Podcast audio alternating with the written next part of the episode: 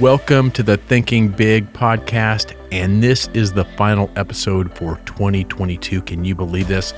We are doing a best of episode with three of your favorite episodes for the year. This was an amazing, amazing year for us as we hit many milestones 21,000 downloads, and we landed on the top 100 Apple Podcast ranking for entrepreneurs. And we could not have done it without you, the amazing listeners. So thank you, thank you so much for tuning in and listening every week to the podcast. And today we're going to be revisiting three topics that resonated with you the most over this past year, and that is stories, marketing, and the power of masterminds. So settle in and let's get started. Welcome to the Thinking Big podcast with Sean Osborne, the show helping you think bigger into your life and potential. Sean believes by equipping you with the tools, strategies, and philosophies required to be successful in all aspects of your life, you can achieve anything you believe in. Empowering our own growth makes a deeply positive and lasting impact on our lives, community, and our world. Now, here's Sean. So, first up is one of our most popular podcast episodes focused on stories. You know, we discussed how stories drive powerful connections between people and how we can use these to engage customers and build trust. So let's dive in with Kyle Gray. I want to welcome today a got a fantastic person that I've been able to get to know over the last I say a little over a year since uh, since we got together uh, in God uh, where was it Louisiana in uh, New Orleans New Orleans. And yes. Yeah. So I want to welcome uh, Kyle Gray to the podcast. Uh, fantastic person. And I've got to sit back and kind of watch some of your stuff over the past uh, year, year and a half since we uh, since we met. And the stuff that you do really, really fascinates me, primarily because I, I think I'm so bad at it. This is this is probably one of the areas that I need more help in than anything. And it's something that I never even, when I first started getting into entrepreneurship, even if you're, God, even if you're in a corporate America, you're still selling, you're still selling yourself, you're still doing things. And not being able to do stories, tell stories about what I'm doing, you know, especially in entrepreneurship, sell, telling the story of, of me and telling the story of the, of the product. I was always the person that was just, I'm a computer nerd. It was always data so if I went and did a talk or I went to sell with somebody, it was always just the data. Here's the data, here's the data, here's the data, here's the data. And it does not work. you you know one one of the things I've learned over the past couple years is you have to do everything with story. We we live and thrive on story. And that's probably one of my biggest fallbacks is I've and I, I have you know mentors that I work with and they always tell me you've got to tell you've got to put that into story and tell people about yourself. Put your soul into it. Put yourself into that story, uh, or else it's not going to sell. Yeah, absolutely. Thank you so much for having me. It's an absolute honor. And what you what you've just expressed is totally is totally normal, and in fact, um, is somewhat common to see as experts and leaders progress in their career as they become more successful this problem actually grows. There's like a, a reverse correlation where telling your story can become harder.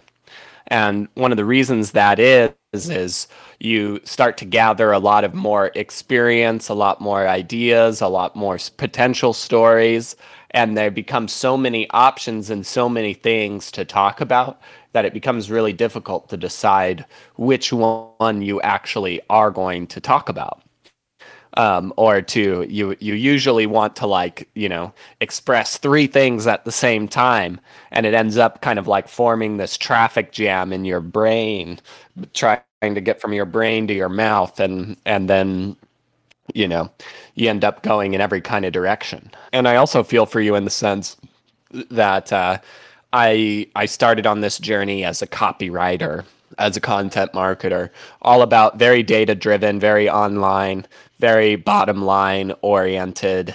Um, and and I think we we really fixate that on that a lot as entrepreneurs. Um, but and so we discount the value of a story because it's not you know bottom line directly pointing towards the results or, or something like that and so we start to uh, yeah, we it's it's becomes difficult for us to really see the value and the purpose in the stories. And uh, also, what happens is, you know, when you don't know how to tell a story, you end up kind of uh, rambling a little bit here and there. And, uh, you know, in the case where you have a possible ideal client in front of you and you don't know how to tell a story, but you're trying to tell a story, do you start to see them like you're you're you're in your story and you you feel like what you're saying is exciting and then you can tell across the way the other person is starting to like roll their eyes or you know you're like you can tell you're starting to lose them and so usually what people do is they double down and speak twice as fast and try to add in more details and they just end up like digging themselves in a deeper hole. And so the good news for all of this is that very simple frameworks exist to make telling stories a lot more easier, a lot more fun, and a lot more valuable for you and these are these are the ways that I work with people. I, I apply these frameworks and I listen very carefully and help people formulate the stories and the words and the descriptions of what they do in in the way that they've always wanted to and put them into these simple frameworks and by working with me once or a couple of times they not only get a good script to work with for a, a, keynote speech or presentation, but they also can reuse these frameworks over and over again and start to apply them in many different areas of their business. So it's not just about finding one perfect story that's going to find all of your or fix all of your problems. It's about learning how to tell stories in a consistent, reliable way. And so talking with mentors and talking with, you know, the people who, you know, copywriters and, and other people that are in some of my mastermind groups, how important, I never realized it, but how important are the story parts of what we do, whether we're selling or we're just communicating with other people? Yeah. Um, so the long answer to this is that um, no matter who you are, no matter what you do, there's at least 10,000 other people who are offering the same thing you're offering and they have better case studies, they do it cheaper, they do they they have one advantage or another over you. And there's all, all the information out there already exists. And so what a customer needs, we, uh, customers are aware of this. And they you know they're they're having a hard time like telling the difference between you and the sea of other people as well and what a story does at least there's there's many different kinds of stories but the specific story that we would use to solve this problem would do is create a human connection because knowledge is common and almost unlimited these days you can get any kind of knowledge you want no matter what you've got to teach it's Google searchable. But wisdom and insight is not. And wisdom and insight is something a little bit deeper than knowledge. It's something that we can uh, it's it's filtering the knowledge to provide the very best of of what that is. And that comes from somebody who knows us and understands us. And so what we want to do in our stories is is show people that we understand them. And I think this is one of the biggest mistakes a lot of people make um, in the expert space is they try very early and very fast to get the audience to understand them. They use their expert language around whatever tools and techniques they use and start teaching that right away instead of really showing the audience, hey, I understand you and care about you. And so that's what a real good story does. And if you do not establish that foundation of trust when you're speaking with your clients, then it they they don't have the context to listen to you. This is like the first sale. In that first 5 minutes of when you start to speak and you share your story, they're deciding whether or not they want to invest the next 40 minutes into listening to the rest of what you have to say, or if they're going to be checking their emails on their phone as right. you're speaking. Yeah. Now, you know, you had mentioned that you kind of got into this uh, early on being a copywriter and doing copyright for, for things, which is basically writing, you know, writing, you know, stuff for, for people. I didn't know what copywriting was for a long time. I was like, what? What's copyright? I, yeah. So I didn't know what it was. But so I would assume that you have to also put your story into your copy, not just when we're out talking with people and we're, we're you know conversing with people uh, on a vocal level. But I imagine from your website to your uh, any things that you have out, anything that you have out there in the public, your you know your website, your landing pages, your you know all these different things that we would have copy on. Uh, that it's just as important to have these stories tied into to that content as well.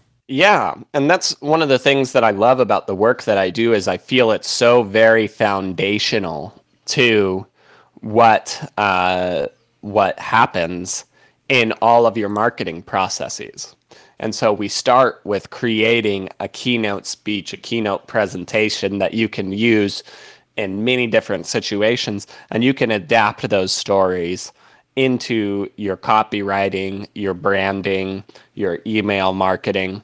And there there are definitely like, you know, there's times and there's places for it.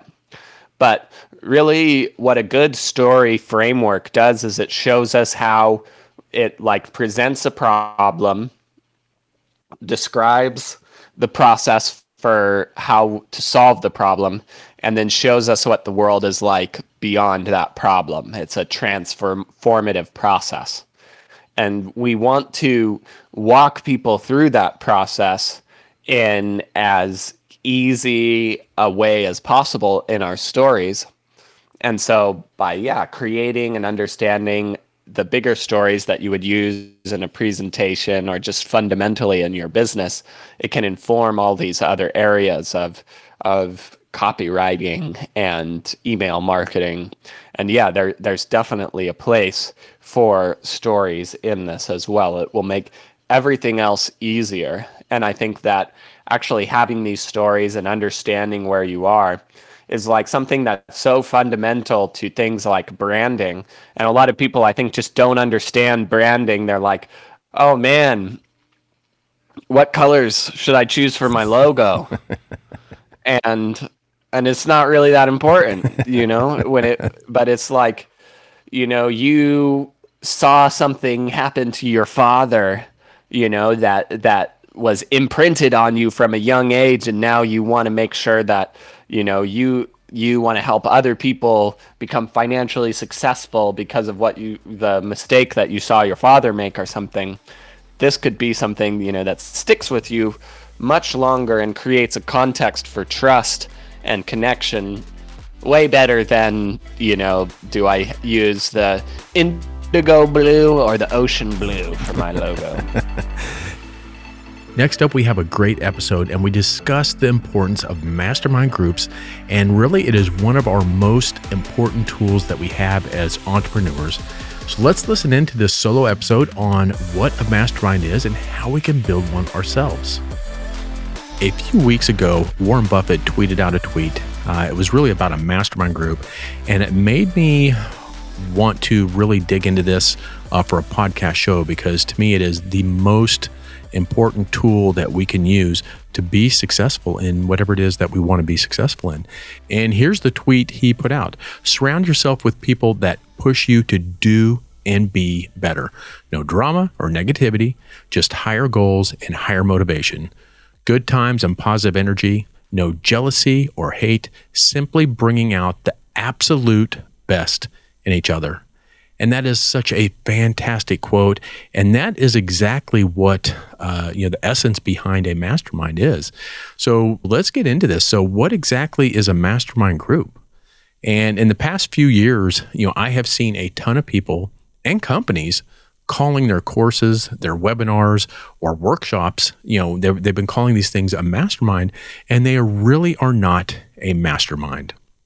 A mastermind group is simply two or more like minded individuals with goals and aspirations meeting regularly to share information, share ideas, and share resources for mutual success for everybody in the group. And let me tell you, the concept of surrounding ourselves with successful, thinking big people is as old as history of man. You know, in ancient Greece, uh, the likes of uh, Plato, Aristotle, and Socrates all surrounded themselves with those who would challenge their own thinking and expand their arsenal of possibilities. Socrates is well known for his belief that all growth takes place through discourse, the process of discussion. And high achievers throughout history have shared insights in these small groups that foster discourse and open the doors to really even greater success for themselves. I think one of the best descriptions was from Napoleon Hill and his concept of the mastermind alliance that he first introduced in uh, one of his books in the 1920s, The Law of Success, and then expanded upon it uh, in the 1930s with Think and Grow Rich. And while Napoleon Hill called this a mastermind alliance, it is the same thing as the modern term of a mastermind group. And it's the one concept, the one tool that most people reference when they credit a single thing for helping them to become successful. The single thing, if they could have one tool, a mastermind group would be it. In a true mastermind group, you get a combination of the brainstorming, of mentoring, peer accountability, encouragement, and access. To me, you get access to infinite intelligence through that. You know, a group setting to help you develop your business and your personal skills. The mastermind principle is based on the idea that a rising tide lifts all boats. This means that when you surround yourself with successful people, you will become successful. This is because you are constantly exposed to new ideas, new strategies, and you are held accountable for your actions. I have been a member of several mastermind groups over the past 20 years, even before I knew what a, you know, what a true mastermind was. And I have seen firsthand how powerful this tool can be. In a mastermind group, I have received access to expert advice, encouragement, accountability, and more importantly, ideas from what I call infinite intelligence that not a single person in the group could have come with, but together we were able to come up with some fantastic ideas that have pushed everybody further uh, to their goals. This is why I believe that every entrepreneur should be within at least one mastermind group. Working with people, I noticed that many people struggle to develop an idea, start a company, or simply grow as an individual without taking advantage of this principle. I have always been interested in the notion of compounding energy, the phenomenon in which the whole is greater than the sum of the two parts. You know, it's one plus one equals three. And, you know, as an example, have you ever heard of a draft horse? A draft horse is usually a big, heavy horse used for farm work and is generally uh, configured by two horses hitched to a plow. You've seen, you know, these horses plow before. Each draft horse can pull about 8,000 pounds by itself. So one would logically think that two draft horses, I don't know, I'm not a math genius, but I would say about 16,000 pounds. But the truth is, together they can pull about 25,000 pounds. And with just a little bit of training, they can get to nearly 32,000 pounds. And that's twice what we could mathematically, you know, expect. But that's the incredible power of the mastermind principle. It's the unique combination of power that comes from working together and from the spiritual power of the universe that is added to the process, which takes it from 16,000 pounds to double that of 32,000 pounds.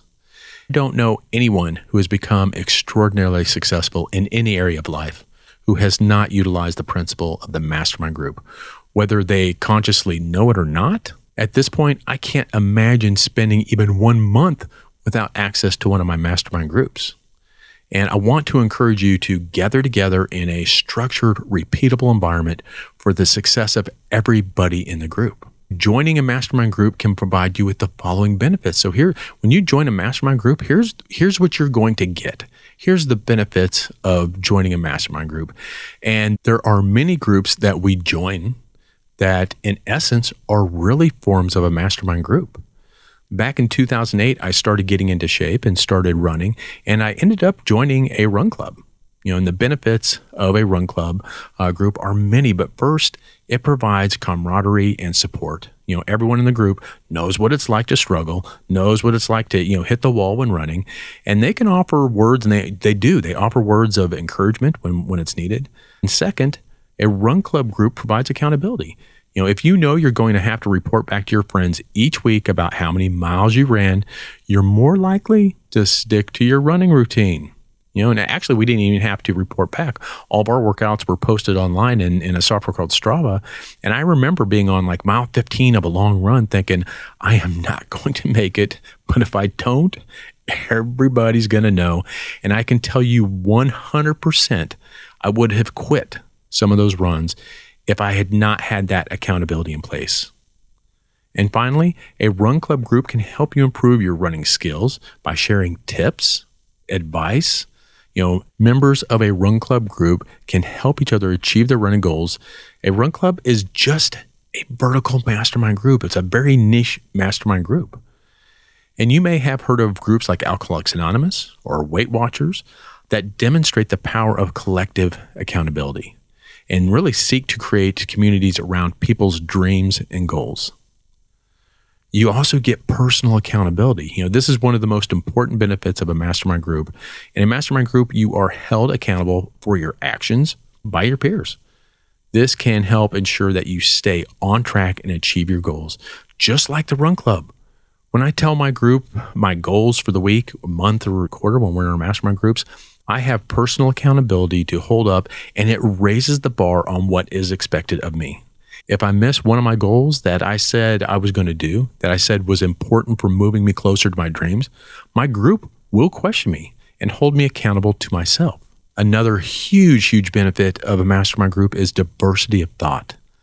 The benefit of having a diversity of thought in a mastermind group is that you are able to get more ideas.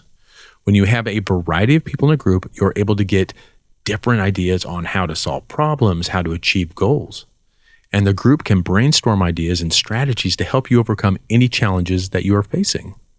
Additionally, having different backgrounds in a group can help you learn new things and grow. You get unbelievable encouragement. You are surrounded by others who are striving for success and who will encourage you to achieve your goals.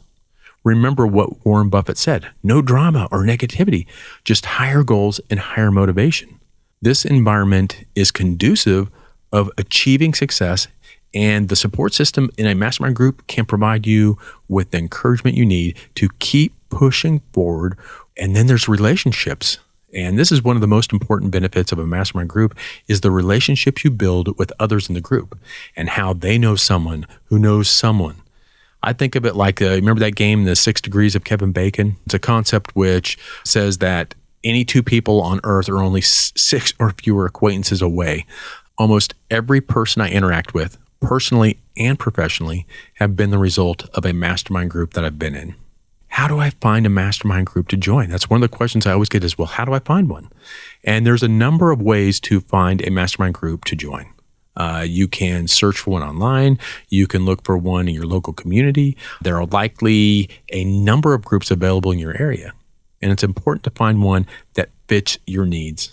And in the last few years, you know, obviously online masterminds through, you know, software like Zoom and stuff have enabled tremendous possibilities for us to find the absolute right tribe for us to be in and the best mastermind for us to be in.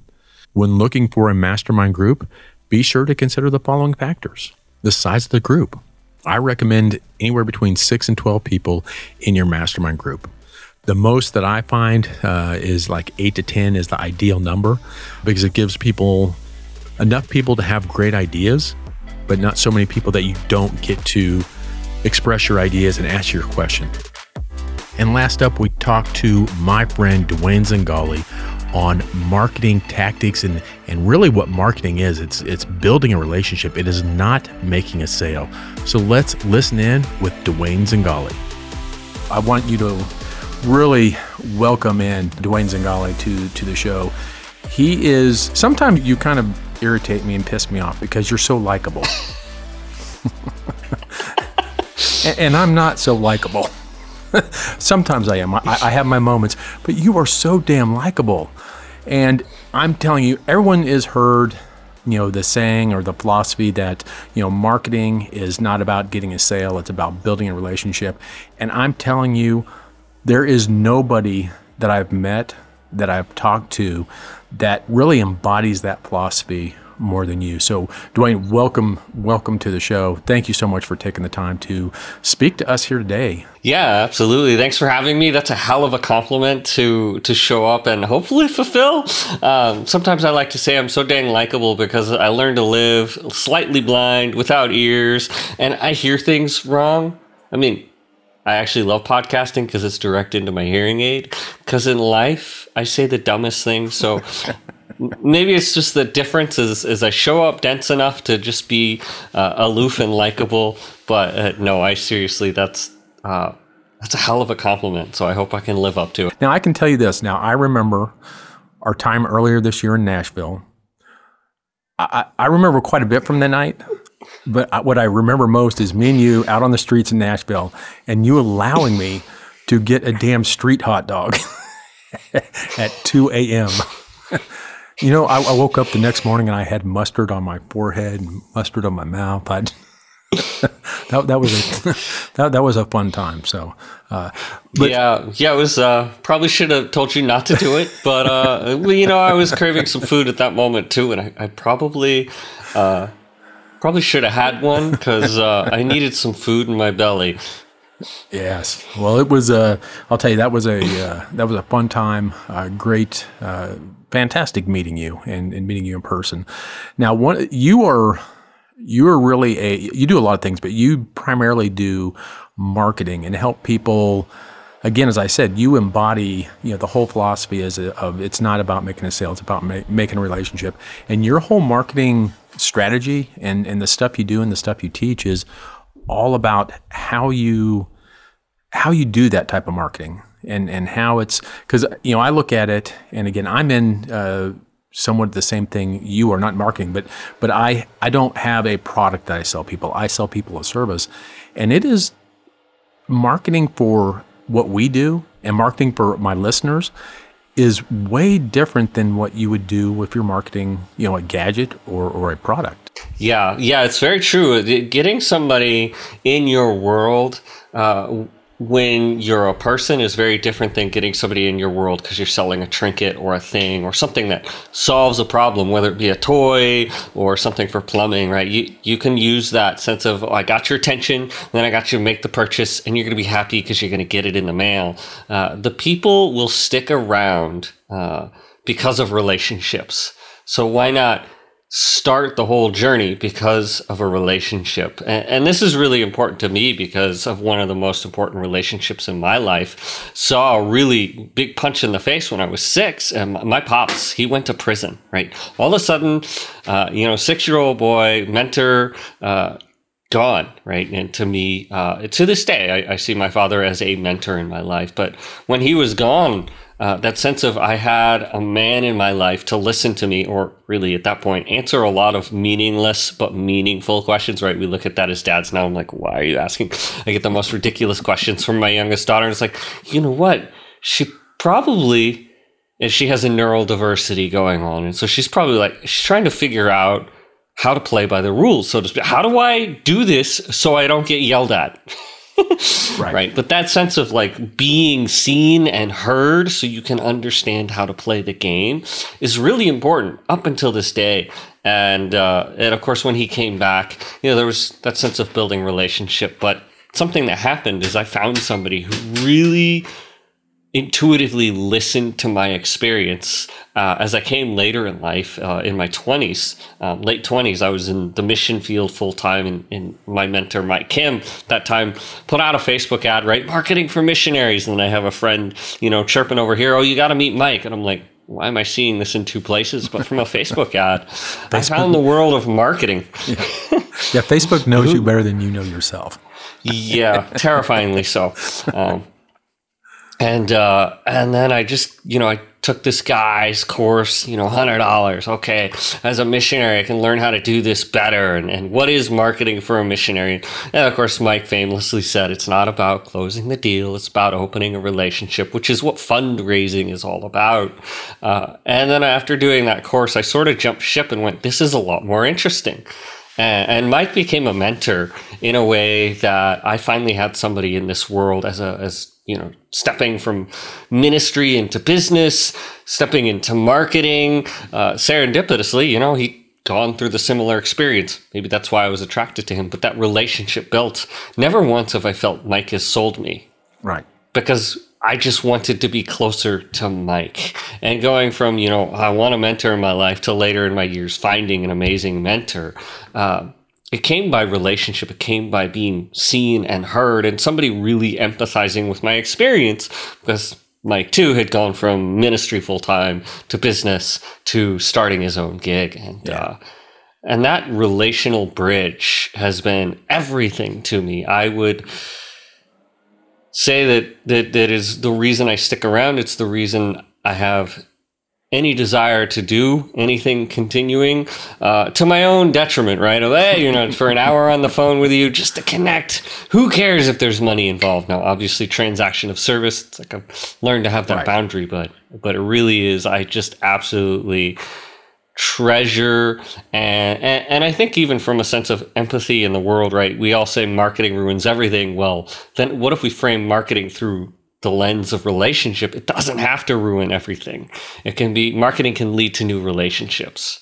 And so that's how I like to reframe the whole idea of marketing because my background marketing was evil right ministry missions oh marketers that oh what an evil concept um, so i've gone from a long journey of changing my mind about important things yeah and a lot of people think of marketing as a dirty thing as a sleazy thing. It's kind of like a used car salesman. You know the last thing you want to be is a used car salesman. It gets that stigma.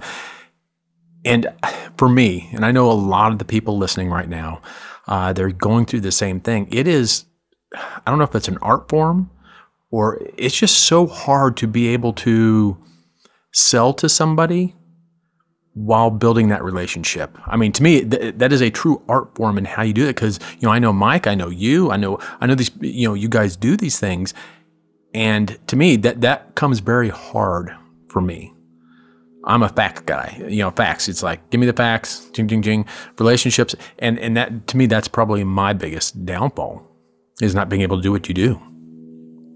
Yeah, it, I mean, there's an art form. I I would I would challenge you. You probably do what I do, but you have something going on in your head that says it is sleazy. Because this journey, I had to really, I had to come to this place, and it's part of my framework. Um, but, but one of my experiences of learning like oh marketing and sales or i.e taking money right in exchange uh, flipping that came through a simple experience i had in nepal. We were doing these leadership development programs. Uh, and we did a free one. Uh, day, five days of activities training. Oh this is going to be great. We're going to train leaders in nepal to really rise up and, and uh, you know provide that that Maxwell style leadership. Right. Um, it's a very top down society, so Maxwell's ideas are real fresh there. And uh, so we come in, oh, free, right? Free leadership. Get this amazing group of youth, uh, and all the way up to their 50s. People show up. I want to be a leader. This is going to be interesting. White faces, right? Just, just the novelty in and of itself. Free. Well, second day, whole new group of people, some of yesterday's people. Oh, we got to do day one all over again. Day three, same problem. A few people from day one, a few people from day two, and a whole new group of people we got to do day one over again. So guess who's not going to come? Everybody who's gotten day one, right? And this just goes all the way through the week. Uh, no value. We just did day one five times in a row instead of getting five days of, you know, content blocks building upon one another.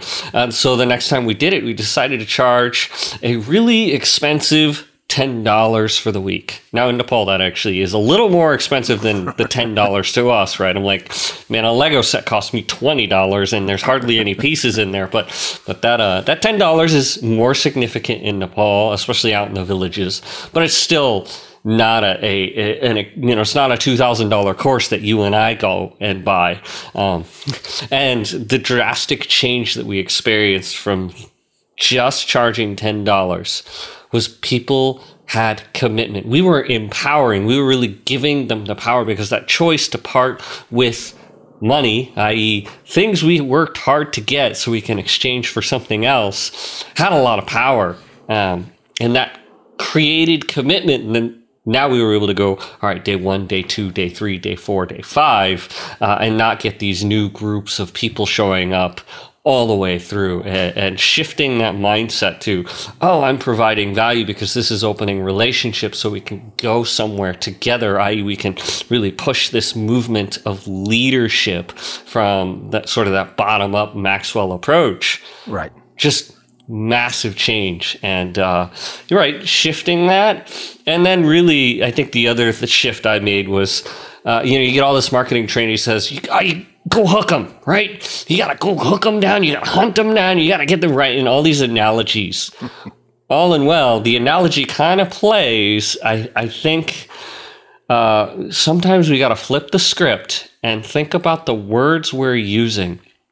And that's why I created my framework called the Listen Framework is really important, right? Coming from that background, father went to prison. I got a massive shift in everything, right? All this money marketing mindset change came from meeting Mike and going, dude, your your money mindset sucks. And uh and it's realizing, oh, marketing brought me here. Marketing's a good thing. Marketing brought me transformation. Marketing brought me to the place where I can think and grow rich.